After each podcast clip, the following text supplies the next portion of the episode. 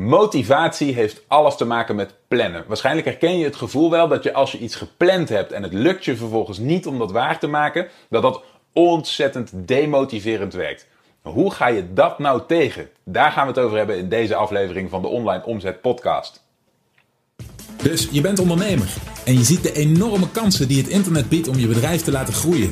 Maar hoe grijp je deze kansen? Wat moet jij doen om in de online wereld je bereik, impact en je resultaten te laten groeien? Mijn naam is Michiel Kremers en in deze podcast neem ik je mee achter de schermen in een modern, hardgroeiend online bedrijf en ontdek jij het antwoord op de vraag: hoe worden kleine ondernemers groot? Hallo, mijn naam is Michiel Kremers. Welkom bij een nieuwe aflevering van de Online Omzet Podcast. En in deze aflevering gaan we het hebben over hoe je tegenslagen in je eigen planning voorkomt. dat is dat gevoel wat we herkennen, waarbij je een weekplanning maakt of een dagplanning maakt, waarbij je blokken hebt gepland of bij jezelf hebt gedacht: ik heb een to-do-list en ik wil minimaal die, die en die punten afkrijgen voor mezelf. Oké? Je herkent het gevoel dat als je daaraan begint en afgeleid raakt en daardoor die doelen niet af kunt vinken, dat dat ontzettend demotiverend is, dat je jezelf vaak heel schuldig voelt daarover en dat dat de motivatie en de energie om door te werken ontzettend ondermijnt. Nou, hoe ga je dat nou tegen en hoe zorg je er nu voor dat je eigen planningen realistisch zijn? Daarover heb ik pas geleden tijdens een van de QA's met mijn deelnemers een in-depth discussie gehouden waarvan ik denk dat je er heel veel aan kunt hebben. Want ik geef je een aantal superheldere en concrete tips mee over hoe je je week kunt plannen en ervoor kunt zorgen dat je planning realistisch is. En je doelen ook daadwerkelijk behaalt zonder dat je het gevoel hebt dat je jezelf drie keer in de hond moet werken en zonder het gevoel dat je teleurstelt bij jezelf wat je motivatie enorm doet kelderen. Dus laten we snel gaan kijken. Het is een punt dat ik bij veel mensen terug zie komen. We hebben de neiging onszelf structureel te overschatten. Als je het hebt over de tijd die we hebben in een week en hoe ver je kunt komen in een werkweek. Oké? En dat komt omdat we over het algemeen uitzonderingen dagen laten, niet gewend zijn om te focussen op één ding. We hebben uh, over het algemeen, de meeste van ons tenminste, uh, de neiging om een paar dingen in een week te willen multitasken. Of een paar dingen na elkaar te willen doen in een week. We hebben zelden één enkel helder doel.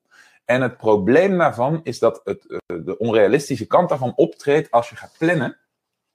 En je benadert je week, zoals ik hier heb gedaan, alsof het, het zijn in dit geval eventjes als voorbeeldje vijf dagen.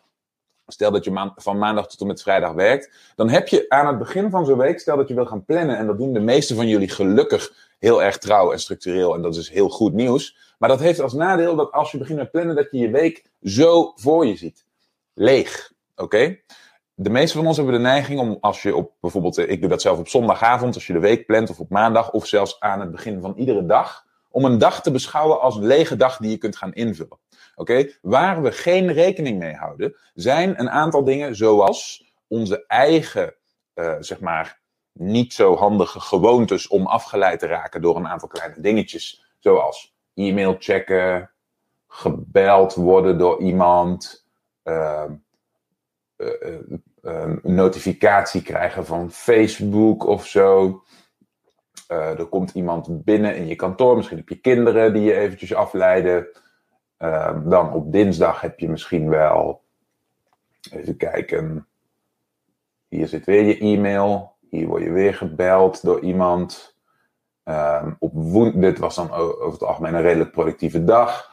Op woensdagochtend heb je je verslapen, zo. Dus dan ben je misschien wat later begonnen.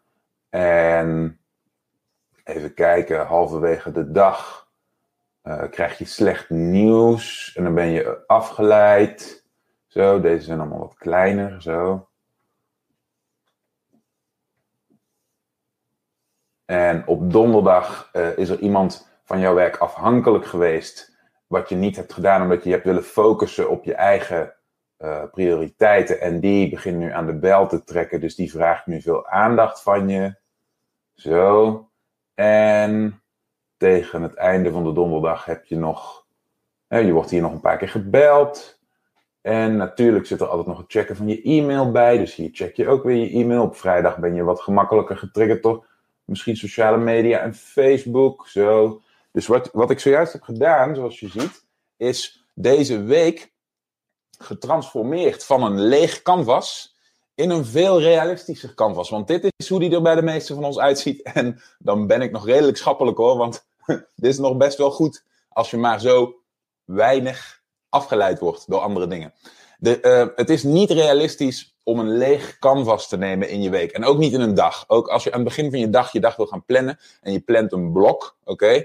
Uh, je plant blokken in waarin je wil gaan werken, dan heb je meestal de onrealistische neiging om zo'n blok te schetsen als de helft van je dag of een derde van je dag die nog leeg is en die je invult met een bepaalde taak. Oké? Waar, um, waar ik het vandaag over wilde hebben en wat ik vandaag aan, aan je wil meegeven zijn twee dingen. Ten eerste, dit moet je je realiseren. Dit is een hele belangrijke realisatie. Hier moet je ook een stukje vrede mee sluiten. En vervolgens moet je gaan proberen om hier waar je kunt invloed op uit te oefenen. Oké? Hier wil je, dit, dit mag je niet overvallen. Dus op het moment dat jij je maandag gaat plannen, dan wil je eigenlijk idealiter dat al die verschillende dingetjes hier, die nu jouw aandacht afleiden en die ervoor zorgen dat je niet een paar goede blokken kunt inplannen, dat je die op maandag allemaal aan het einde van je dag plant. Oké? Wat gebeurt er dan? Voor zover je dat kunt. Wat gebeurt er dan? Dan hou je de rest van je dag leeg. En dan kun je daar bijvoorbeeld blok 1, blok 2 en blok 3 van maken. Op dinsdag geldt hetzelfde. Oké? Hier was wat minder afleiding geweest. Maar je weet dat die komt. Dus voordat de dinsdag aanbreekt, weet je al, er gaan dingen komen. Oké? Wat je dan kunt doen is ofwel van tevoren beslissen dat ze jouw aandacht niet krijgen. Ofwel dat ze jouw aandacht pas krijgen op een bepaald moment. Dus stel je wordt gebeld, niet opnemen. Oké?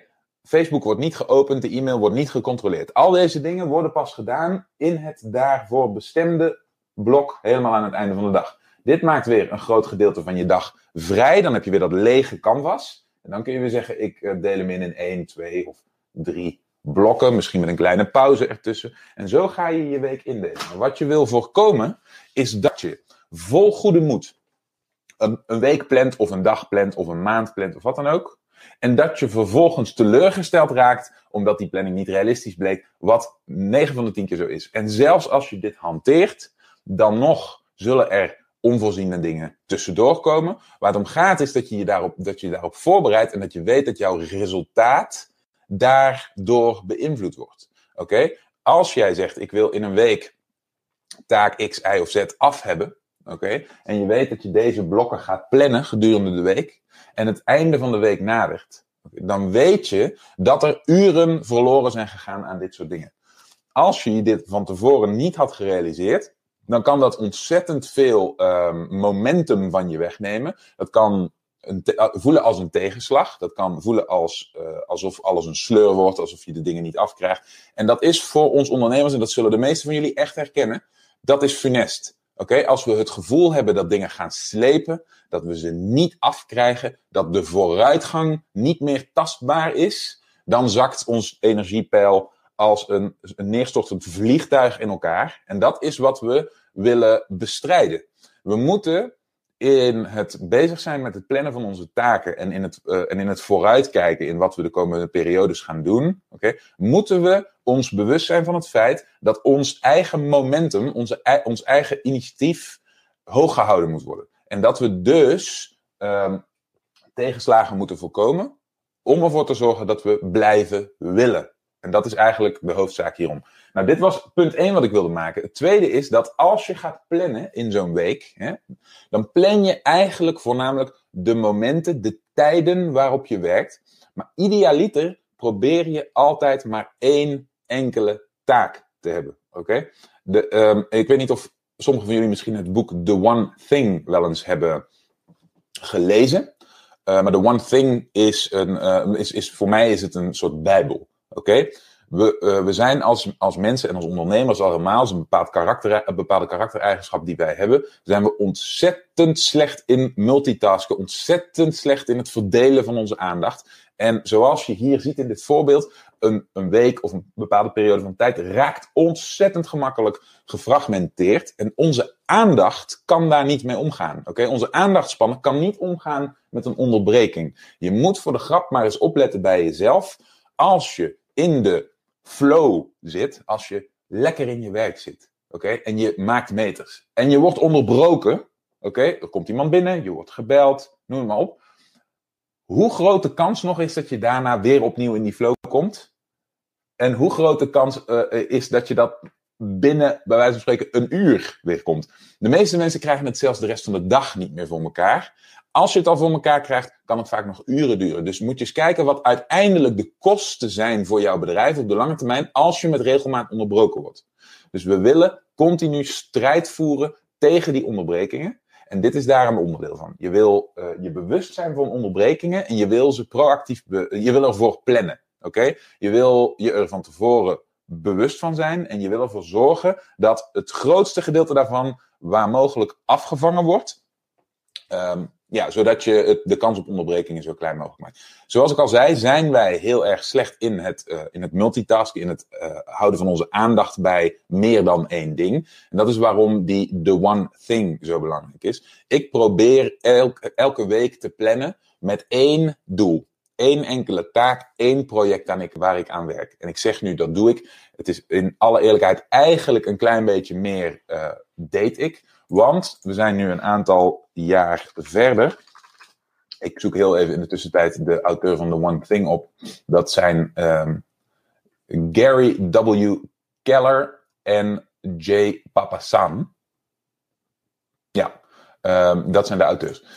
Eh, zoals ik al zei, was het meer hoe ik ermee omging. En wat ik heb gemerkt is door de jaren heen heb ik het een beetje kunnen trainen. En dit heb ik van andere ondernemers uh, waar ik mee spar ook gehoord. Is als je jezelf aanleert om één project te hebben, één ding te doen, je tijd uh, in te delen om dat ene ding in een zo kort mogelijke tijd af te krijgen, focusblokken inplannen.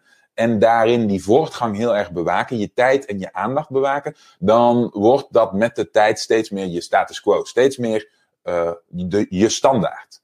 En dan, als je dat niveau hebt bereikt, dan kun je gaan zeggen: Oké, wacht eventjes. Nu ga ik zeggen: Ik heb een dag zoals maandag. Ik heb een focusblok. Hè, ik heb mijn, mijn afleiding heb ik afgevangen. Mijn afleiding heb ik afgevangen. Die uh, vindt plaats aan het einde van de dag of helemaal niet. Hè, in, in mijn ideale geval niet. Zo. Uh, en ik deel mijn, uh, mijn werkuren in in twee blokken. Oké? Want ik kan niet de hele dag zonder onderbreking werken. Mijn aandachtspannen is me heeft meestal een maximum van ongeveer twee uur. En als ik twee blokken van twee uur volledige focus heb, dan krijg ik af wat ik vroeger in een week afkreeg in één dag. Oké? Dat is het niveau waar je naartoe wil groeien. Voor de, een aantal van jullie gaan dit herkennen, denk ik. Als je een hele productieve dag hebt, dan krijg je een dag af wat je in een week afkreeg voorheen. Uh, dit zal absoluut bekend overkomen. En waar je naartoe wil groeien is dat je natuurlijk zoveel mogelijk van die dagen waarin je bijna een week aan werk, aan, aan werk verzet hebt. Um, als je dat punt eenmaal bereikt hebt, dat je dit onder controle hebt en dat je dit structureel lukt, dan kun je gaan zeggen: Oké, wacht even. Ik heb hier één taak, één project en ik heb hier taak twee, een ander project. Dan kun je gaan zeggen: Ik heb twee hele verschillende dingen. En een alternatief hiervan is, stel je werkt twee dagen en je hebt die blokken dat je dag 1 aan taak 1 werkt en dag 2 aan taak 2. Een andere uh, bekende ondernemer, of een andere goede vriend van mij, ondernemer, die deelt zijn week in tweeën. Die werkt niet op woensdag, maar op maandag en dinsdag en op donderdag en vrijdag. Die werkt op maandag en dinsdag aan één project en op donderdag en vrijdag aan een ander project. Dat kan ook. Maar al deze dingen zijn eigenlijk pas relevant als je jezelf onder controle hebt. En als je je afleiding onder controle hebt. Als je ervoor hebt kunnen zorgen dat jij, uh, dat jij niet uit je flow wordt getrokken door externe factoren. En dat je niet alleen jezelf hebt getraind om dat te voorkomen, maar ook je omgeving hebt getraind. Voor veel van ons heeft het te maken met uh, onze familie, onze gezinsleden, uh, vrienden, collega's, mensen waar we mee werken, die allemaal uh, gewend zijn dat wij bereikbaar voor ze zijn. Gewend zijn dat ze op de deur kunnen kloppen. Gewend zijn dat ze kunnen, en dat is helemaal funest, bellen of nog veel erger, WhatsAppen. Oh mijn god, WhatsApp. Ik heb het uh, een half jaar geleden of zo heb ik het van mijn telefoon afgegooid. Met de simpele reden dat ik niet meer, uh, überhaupt niet meer wilde kunnen bedenken dat ik WhatsApp kon checken. WhatsApp check is het wat er is. Want zelfs als je in de flow zit, kan je brein nog steeds zo ontzettend getraind zijn door dit soort messaging services, dat je zelf op eigen initiatief uit je flow komt om WhatsApp te checken. Niks is erger dan dat. Dus WhatsApp is een ontzettende dooddoener. Die willen we eigenlijk ver bij ons werkende leven vandaan houden. Maar we moeten dus ook onze omgeving laten wennen aan het feit dat ze geen aanspraak kunnen maken op onze aandacht tijdens de uren dat wij aan het werk zijn. En dat um, duurt even. Dat is, dat, dat, is geen gegeven, dat, dat, daar moet je echt in investeren.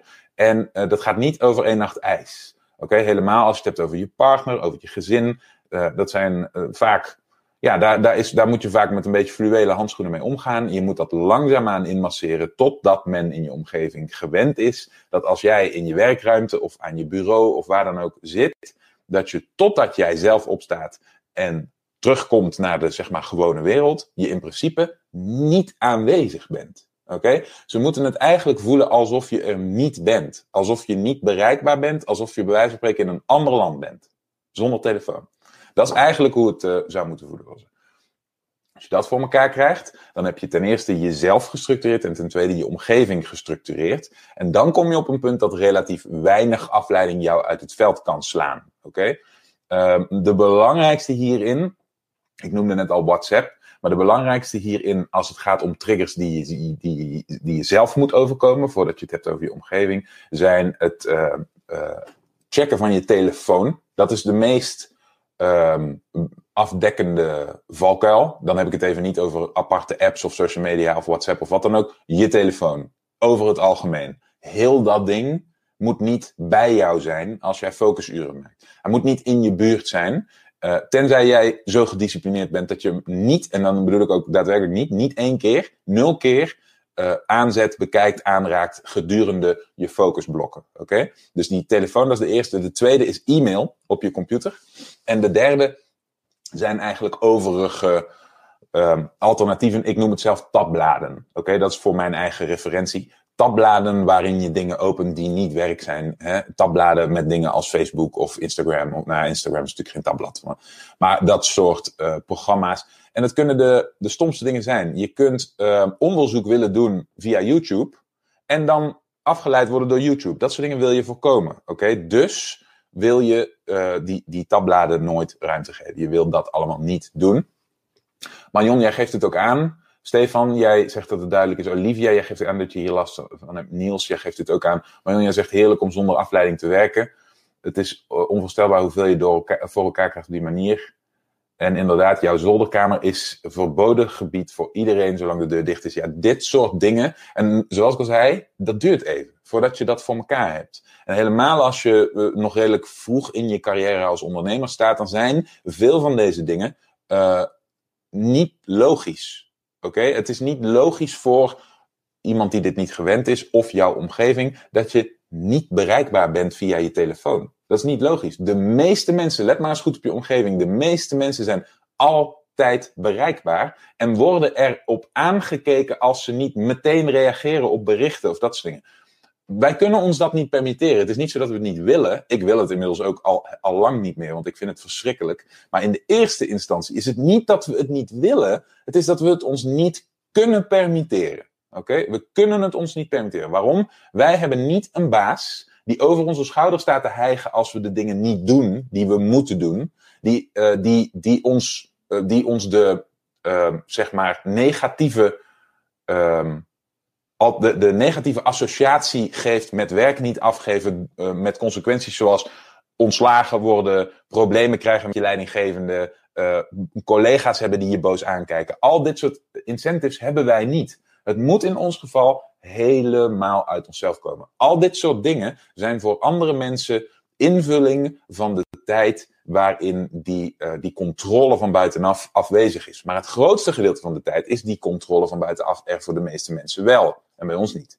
Daar zit hem het verschil in.